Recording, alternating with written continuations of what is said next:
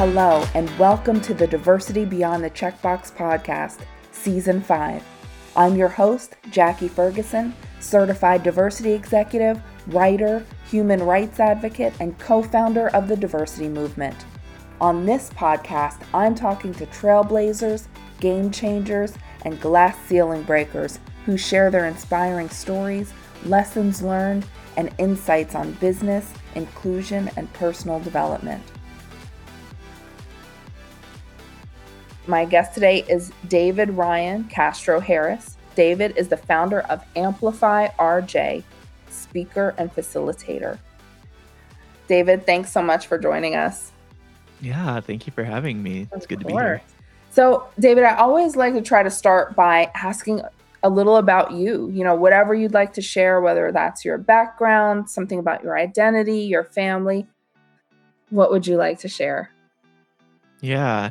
And I think a good place to start is just my name, right? David yeah. Ryan Barcega Castro Harris. Barcega is my uh, middle name, which is my mom's maiden name. And I think names are important for a lot of reasons.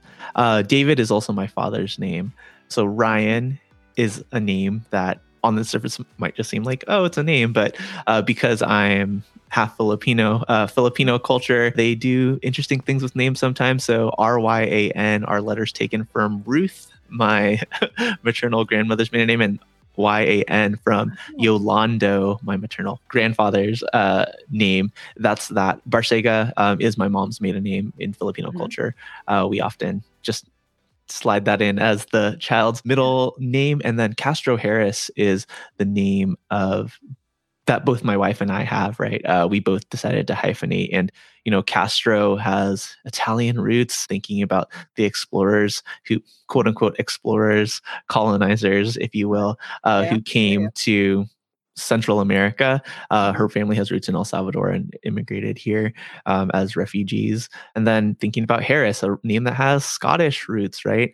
Uh, but that was mm-hmm. given to my dad's family, probably by the people who enslaved us and quote unquote bought us after we were brought here against our will um, as cargo from West Africa. And so when I think about who I am and whose shoulders I stand on, if you will. My name encompasses so many of those things. Beyond that, I use he, him pronouns. I'm a brother, son, grandson, partner, soon to be father. Very nervous about that uh, and excited.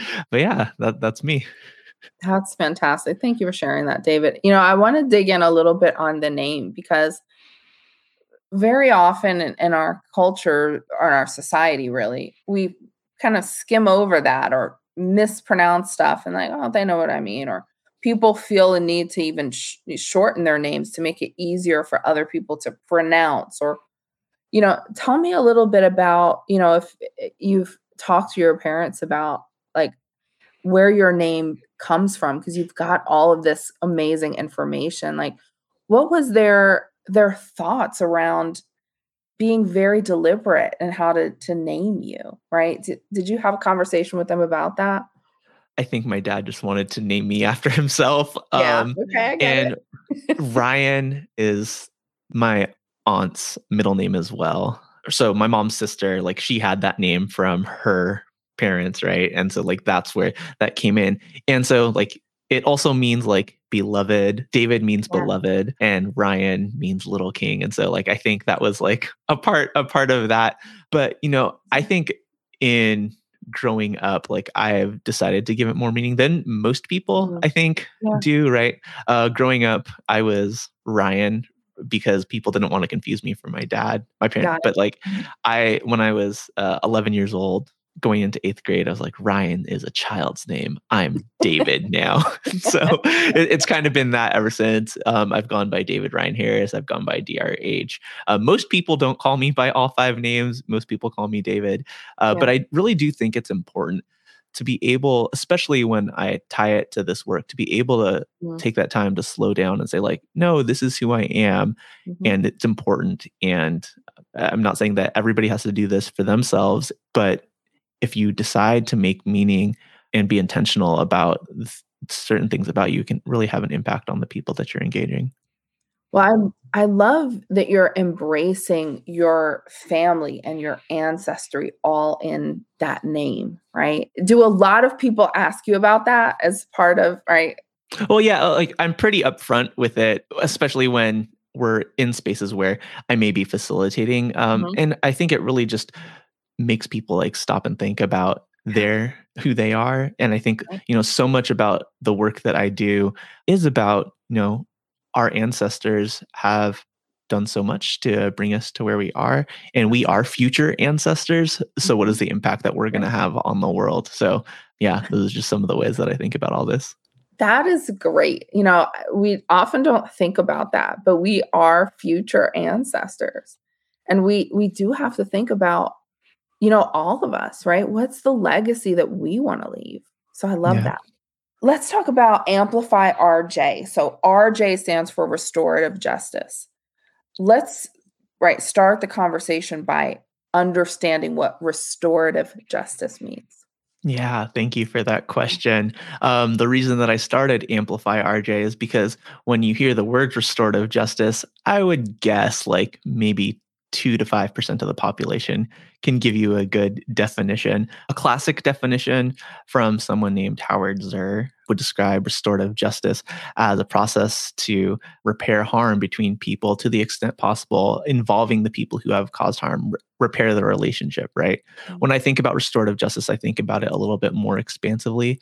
I think about it as a practice, but also like philosophy and way of being that is rooted in our interconnection, right? And when I talk about interconnection, I do think a lot about our ancestors when we think about words like ubuntu right i am because you are or i am because we are right um, that's a core um, principle of many people in southern Africa, right? Think about the other half of my ancestry. In Baybayin, which is a pre colonial language of the Philippines, there's this word kapwa. Um, in Tagalog, which is modern Filipino, it's this idea of togetherness, but kapwa in Baybayin is this idea of the inner self and all beings is connected, right? And it's not just Africans, it's not just Filipinos. Um, here on this continent, right, the Lakota have this phrase, itaquias, and like we are all relatives. Uh, the Dene or the Navajo have this phrase about uh, Hózhó, like like inner peace and harmony between people. Uh, the Mayans have the phrase "In Lak'ech, I am another you, you are another me." And so, when that's the organizing principle of your people, of your community, when there is conflict, of course you're going to want to repair harm, right? Because those people are a reflection of you. You can't throw somebody away, right? Restorative justice is the opposite of punitive or retributive justice, right? Where we are causing more harm to the person who caused harm, right? That's not sure. fixing a problem, right? And so to restore back to a relationship, um, to restore a relationship to being in right relationship, that's so necessary. It's often a lot easier to do that restoration piece if we don't, uh, sorry, if we already have relationships rooted in equity and trust to start with. So I think there are proactive things that go along with that, but that is a framework for restorative justice right there. Got it. Got it. That's helpful. Thank you. So, David, you're talking about repairing harm. How do we begin to do that as individuals? Yeah. And I think, you know, thinking about harm can be like a very expansive question, right? Even as I thought, I talked about like, you know, my ancestors were brought here mm-hmm. against our will as property, right? Like that is what many call the first harm. I would call it the second harm of, of this country, right? The first harm being genocide of the indigenous people who were here, right? Mm-hmm. And so, like, how do we repair that harm?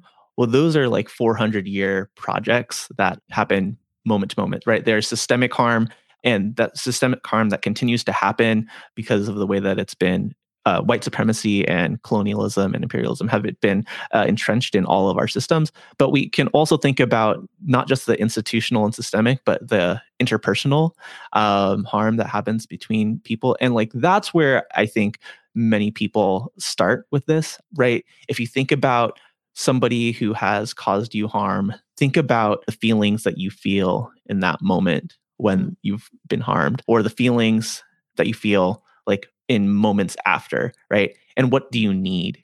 You know, you're often going to feel angry, upset, hurt, uh, maybe fearful, maybe lonely, isolated. You know, like there's physical hurt, uh, as well mm-hmm. as like mental, emotional shame, guilt, right? And you need support from your community, right? Maybe it's like your physical needs getting met. You need time and space to process things. Uh, you need an acknowledgement of the harm happening to you. You need to make sure that it doesn't happen again. You need to be safe, right? You know, and so you know, sometimes your community can meet those needs for you. Mm-hmm. Sometimes those are things that have to happen from the other person. But if you think about a time when you caused harm, right? Intentional or unintentional, like what you felt and need in the moments after are often really similar, right? When you cause harm, it's probably because you were trying to get a need met, right? So, like, you might be feeling angry, upset, sad, frustrated. And then after that happens, like, oh, scared about what's going to happen to me, also lonely and isolated, fearful. And you need support from your community. You need to make it right. You need to apologize. You need to acknowledge that you caused harm, right? Uh, you need support in taking those steps to make it right. You might just need some time and space to process it. You need to be safe. Uh, and so, like, thinking about people who cause harm and who have been harmed needing similar things really puts us in this position where it's like, one, we can intellectualize that, you know, quote unquote, hurt people hurt people. But like, we are all people who have caused harm and are harmed it happens every day. And so, how do we move forward in a way that is not throwing away people who cause harm? Because that's all of us. Yeah. Right. And, and like, of course, it happens at, at different degrees. And there are people who have or are dedicated to like, I'm going to stand in my wrongness um, because like I don't want to give up power or perceived power. But I think that's a really helpful framework for people to start thinking about like, what are the needs of the people involved in instances of harm and how can we meet those needs either as the two people involved or the community that supports those individuals? Yeah. That's such good advice you know and just thinking about we're all people who cause harm and have been harmed.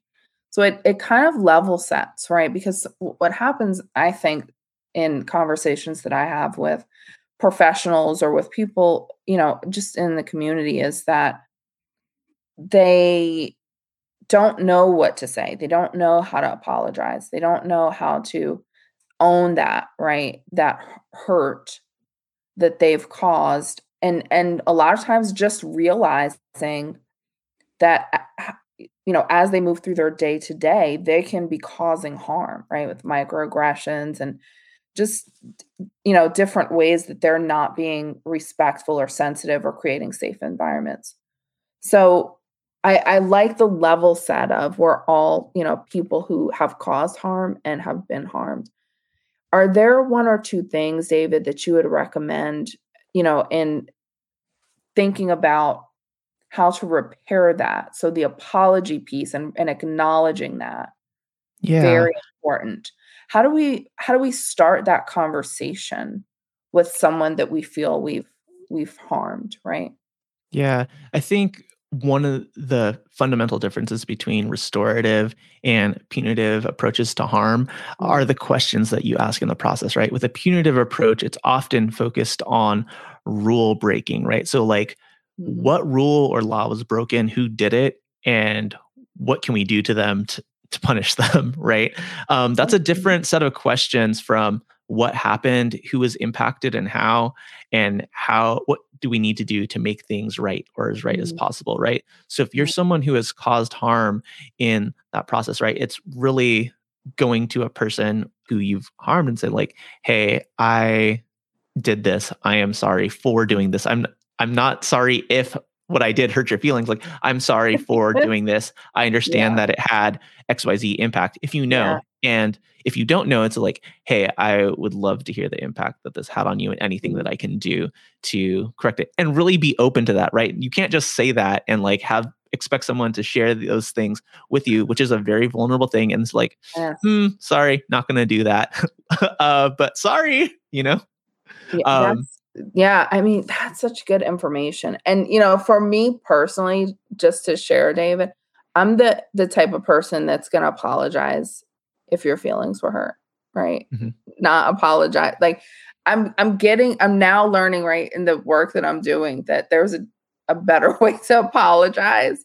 But a lot of times we're even in the apology, we're still kind of on the defense, right? And we've got to be able to open up so that it encourages other people to open up. Restorative is is such a key word and I I think that's amazing.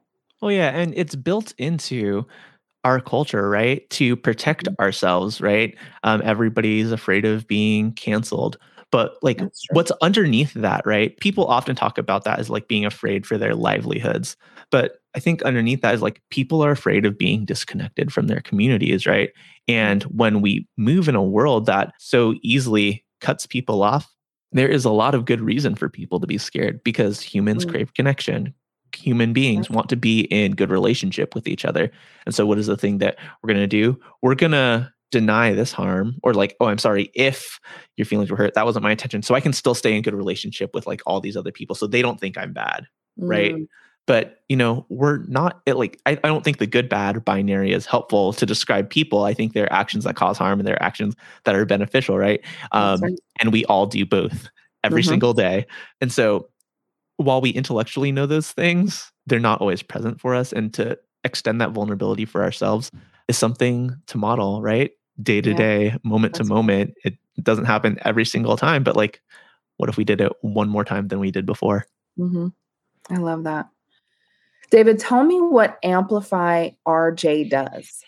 So, Amplify RJ is a platform dedicated to educating people about restorative justice on two levels. One, on like this massive public education, like I want people to know uh, what restorative justice is, Yeah. uh, beyond just like oftentimes when people hear restorative justice, they think about it in the uh, in the circumstances of the criminal legal system or like Mhm. alternatives to suspension in school. And like while that repair of harm process does exist there and is needed there, I also want people to start thinking about all the ways that we proactively practice some of these ways. And so like that massive public education is one way so people can understand like oh this applies to like our everyday interactions as well, not just like it belongs in these spaces. The other part that of what we do is um, offering deeper learning opportunities courses, classes, workshops, professional development, and uh, providing community for people who are trying to continue to learn this work moving forward, right? Because like this isn't just something that you intellectually take a workshop, got it, check the box, move forward. Like if you're not practicing being this way with people who are also trying to practice with you being this way, Mhm. um, they're not going to take root and last. So deeper learning with community uh, to support. Love that.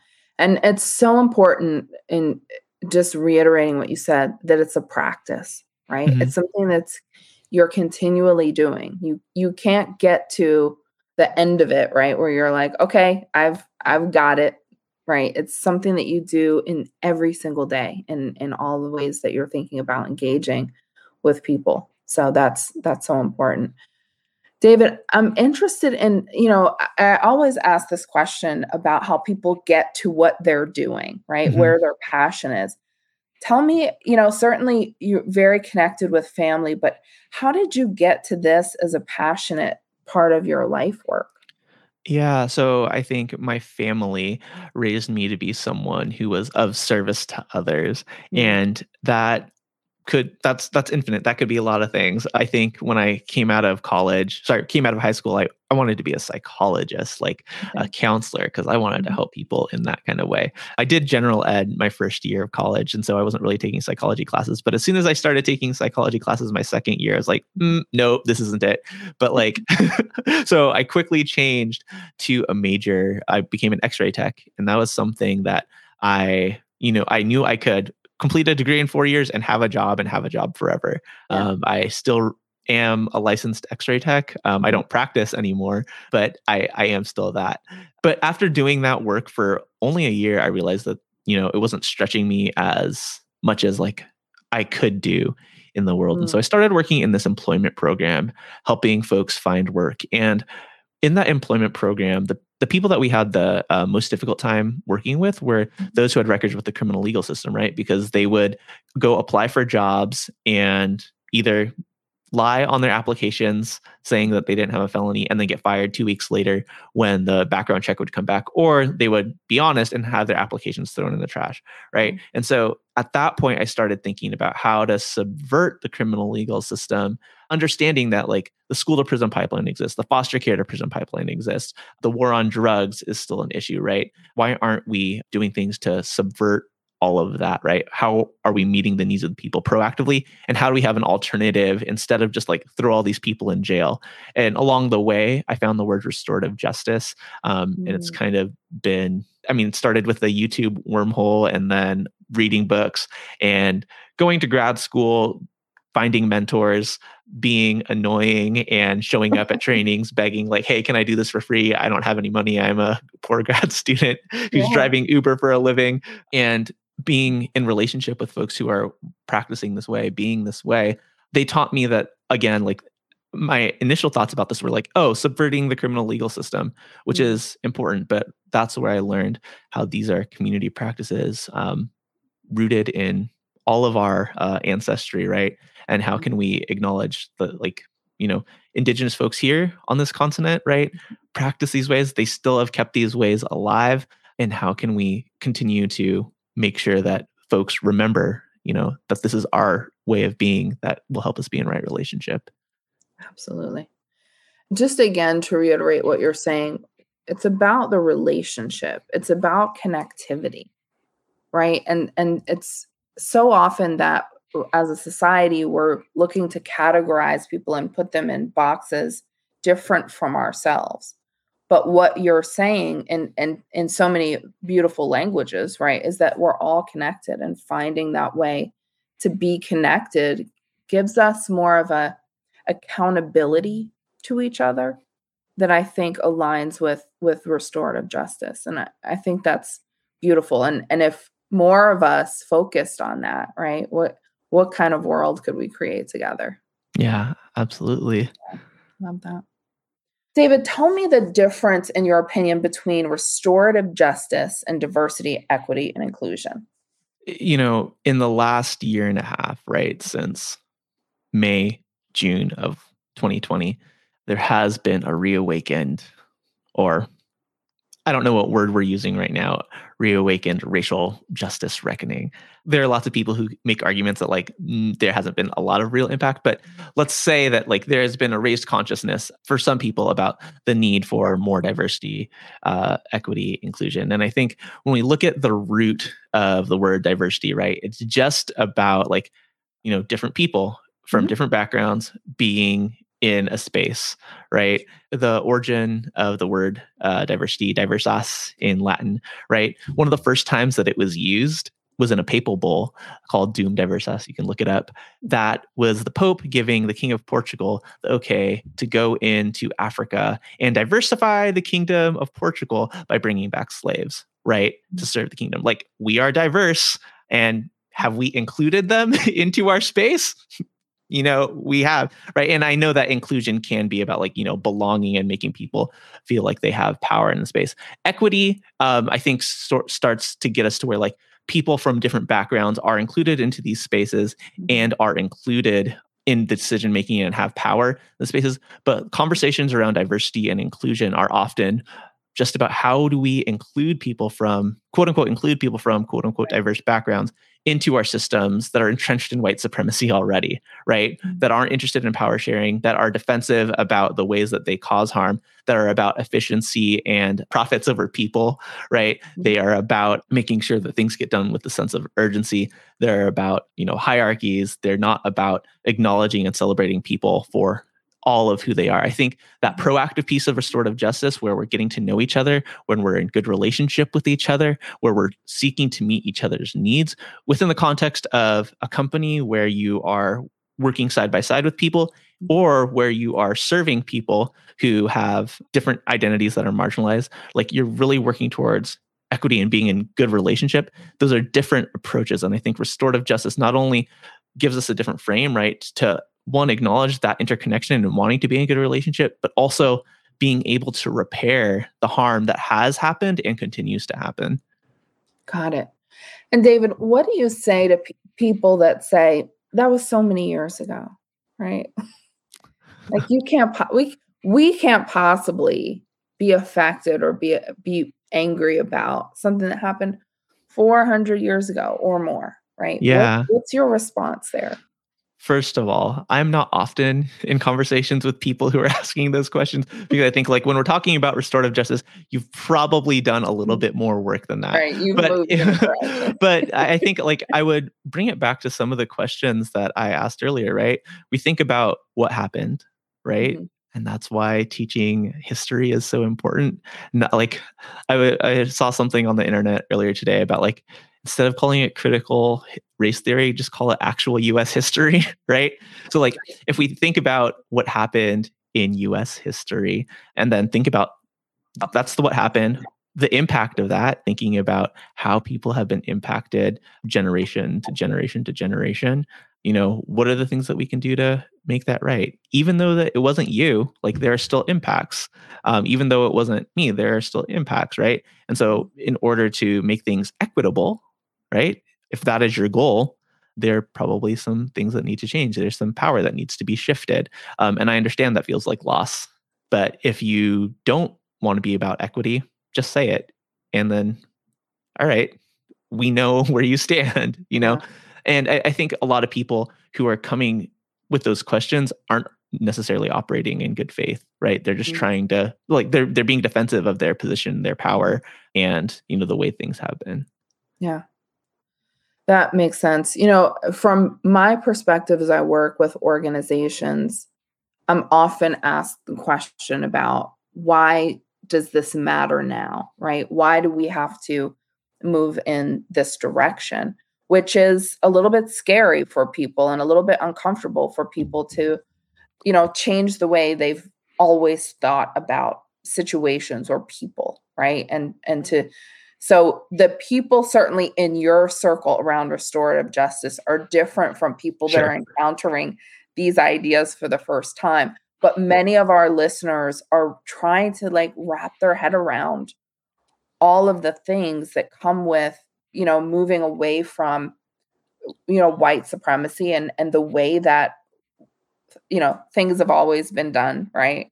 Mm-hmm. And I'm using my air quotes for those that are listening. right. Always been done. Sure. Like over the last 40 years, 150 years, mm. 400 years. I mm-hmm. get that that's a long time, but over the span of human history, like it's not that long. There was a world before, uh, uh, there's a whole world before the systems that we had. And, you know, I understand that late stage global capitalism has made things a lot more complicated, but I think for those people, right, who are struggling to even say the words white supremacy, right? Because I know that's the thing. And I know I just like kind of just casually slipped it in there because that's yeah. the language that I use. And to for folks listening, right, not white supremacy, marching with the Klan, burning crosses, using racial slurs, or marching on the Capitol um, on January 6th. I'm talking about white supremacy being the way that whiteness um, and white bodies are upheld as powerful, right, moral, mm-hmm. just, mm-hmm. um, and privileged in almost all institutions that exist within Western society. And that system is upheld by people of all different backgrounds, right? In order to get to where you and I are, Jackie, even as people of the global majority, um, white mm-hmm. people aren't the global majority, uh, they're the global minority. Okay. We have had to assimilate in some way, shapes, and forms into whiteness and white culture in order to be where we are. And we're trying to dismantle those things. But I would what I would say to people who are struggling with those ideas is not to always use the language like that. Mm. Start by talking about their values, right? And when you have someone talk about like compassion, respect, equity, all right, those are values, those are abstract ideas that most people can agree about. All right, so what do those values look like in action? That is great advice, right? Because sometimes, you know, when you get into those phrases that are hard to say, as you said, mm-hmm. right? They're they're hard to just have them come out of your mouth. But you know, when you think about your personal values, right? Those are things that we can agree on. on. You know, when you think about compassion or you think about respect, I don't think most people don't think those are important, right? Like, I want to give respect, I want to be compassionate. Most people think that. So then it becomes about, all right, how do we do that? How do we do that in a meaningful way? Yeah. Will you respect me by using the pronouns that are my pronouns, right? Mm-hmm. Will you respect me by not making fun of the way that my hair is styled? Will you respect me by not interrupting me, right? Mm-hmm. Like these are like simple things and if like we take like the the politics of like the left wing agenda and critical race theory and the queer agenda um like out of those things it's just like human yeah. to human like mm-hmm. treat me how i i'm asking you to treat me right mm-hmm. with respect dignity equity give me the opportunities that you would want for yourself right for your children people who both cause harm and are harmed like feel the same things, need the same things. It's, you know, full circle moment right there. Absolutely. Let's talk about your goals with Amplify RJ. What do you hope to accomplish long term with your organization? I've been working a lot with educators, right? And part of that is just due to my network and connections that I have. And uh, the words restorative justice do travel a little bit in education circles people might not fully know and fully practice well, but like there are a lot of educators in a lot of school systems that are trying to implement restorative practices. And so um, I've been able to do that. But what I've realized is, you know, very, very few educators learned about this in their teacher training in college and university. And so mm-hmm.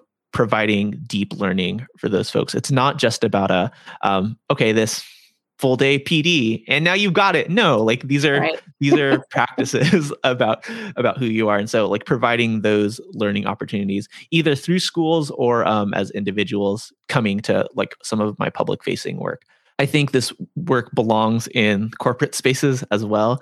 I yeah. I've learned over the last year of trying to have conversations in the DEI world, people aren't necessarily ready for that yet on mm-hmm. on in mass on scale and so um, that's a little bit more of a long-term thing. Outside of the teaching and learning in you know whatever spaces welcome me i really do think about that massive public education piece which you know thinking about like the currency of the 21st century is people's attention and where's people's attention so how do we make sure that restore themes of restorative justice are showing up wherever people are mm-hmm. consuming content whether that is in like mainstream media like movies music and tv or mm-hmm. like on social media and so continuing to grow my platforms and try to like influence other people creating to include those themes um, is is part of like the larger goal. Yeah, I love that.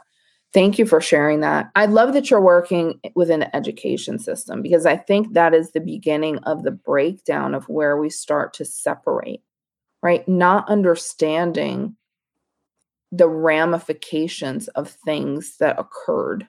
Or, you know, I, I read something where someone said that, you know, one of the issues is that slavery was taught as the history of black people and not the history of white people. Right. Right. And so what does that look like, right? As as US history as you said earlier, rather than, you know, history and then the the little chapter of quote unquote black history which is separate from the rest of history, right? And then what's the pull through from slavery to the 13th amendment and the w- loopholes that were created there and you know the the inequities in lending and education and criminal justice and you know so many different things because it's not back to my earlier question it's not about 400 years ago it's about how that pulls through generation to generation to generation which is why we need restorative justice. Am yeah. I right on that? Yeah, absolutely. And I think in some ways, like that's a bigger question than I have answers for. Yeah. Right. And I know it's not all my responsibility to be able to solve the last 400 years of white supremacy on this continent. But um, the more people start thinking about that, the quicker we'll get to some of those solutions. That's absolutely right. And I think just to reiterate for our listeners, wherever you are in your journey of understanding the, just the concepts, right? When when you hear white supremacy and your initial reaction is defensiveness, remember that this conversation and what we're talking about today is about being connected with other people. And we can all certainly agree on that. And how do we make that happen? for ourselves and for our families and for our children, right, who we're teaching, and and within our our workspaces as well. David, tell me about your podcast. So you have a podcast. It's called This Restorative Justice Life. Tell us about it. I actually have two podcasts. Oh, okay. One is this restorative justice life. The other one is called Diversity and Inclusion Revolution or Reform. That one's newer. Uh, it's with my uh, with one of my partners in this work, Connie Nichu. And on that podcast, we talk with diversity and inclusion advocates, academics, professionals, and even people who are doing work inside organizations about the limits of DNI and whether or not like this is really what's going to get us free towards liberation, or if it's just reforming these systems of white supremacy to like be more compassionate overlords. So that's one podcast. Um, whoa, whoa, whoa, whoa. you can't skip past that. I'm going to need to rewind the tape on that one. So that we're doing more than just being more compassionate overlords. Is that what you said? right. Are we reforming? Are we reforming these systems to like great you call me by my pronouns and you celebrate my heritage month while you still exploit labor and xyz right? Or are we really transforming towards power sharing and mm-hmm. equity and justice? Yes. meeting awesome. people's needs.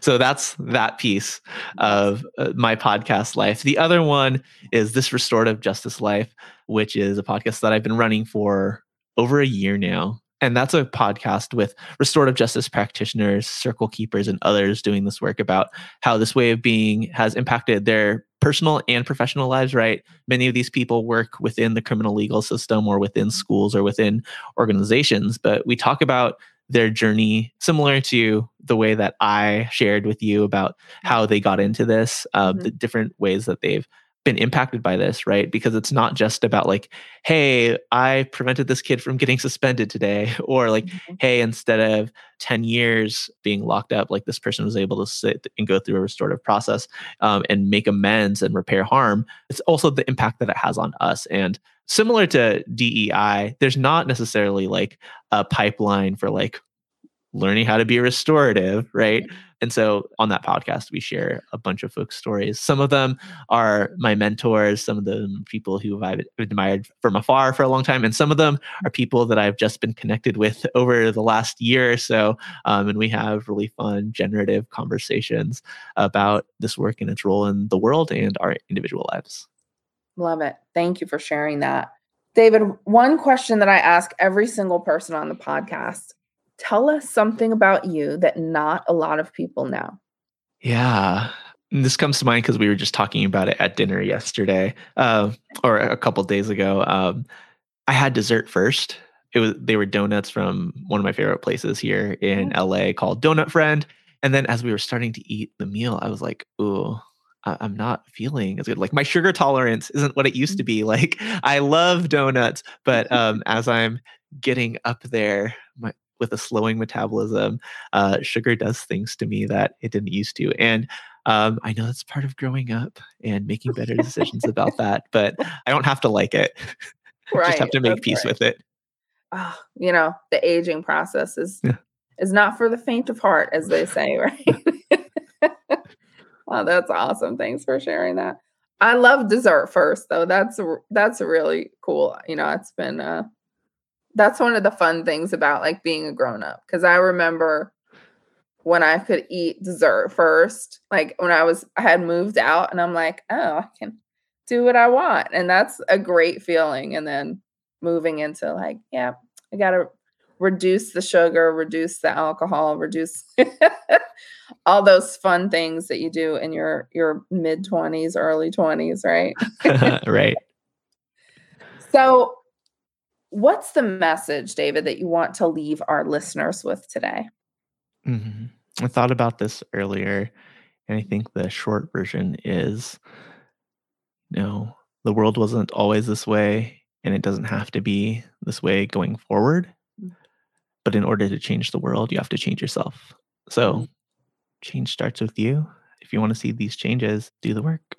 Do the work. Absolutely. So, David, tell us how people can connect with you and learn more about Amplify RJ.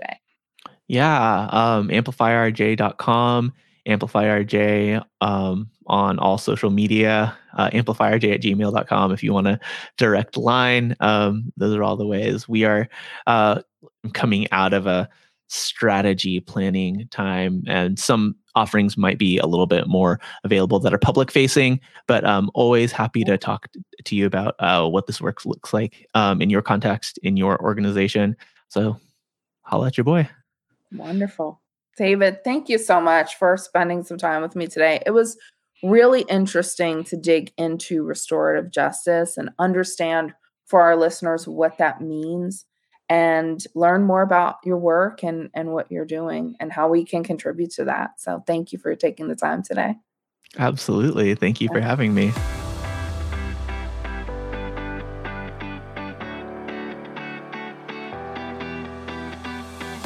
Thanks for listening, everyone. If you like this show, subscribe on Apple Podcasts, Spotify, or wherever you listen. And if you really like it, leave us a rating and review as well.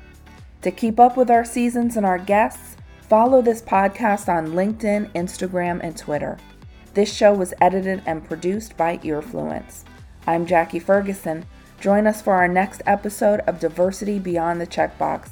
Take care of yourself and each other.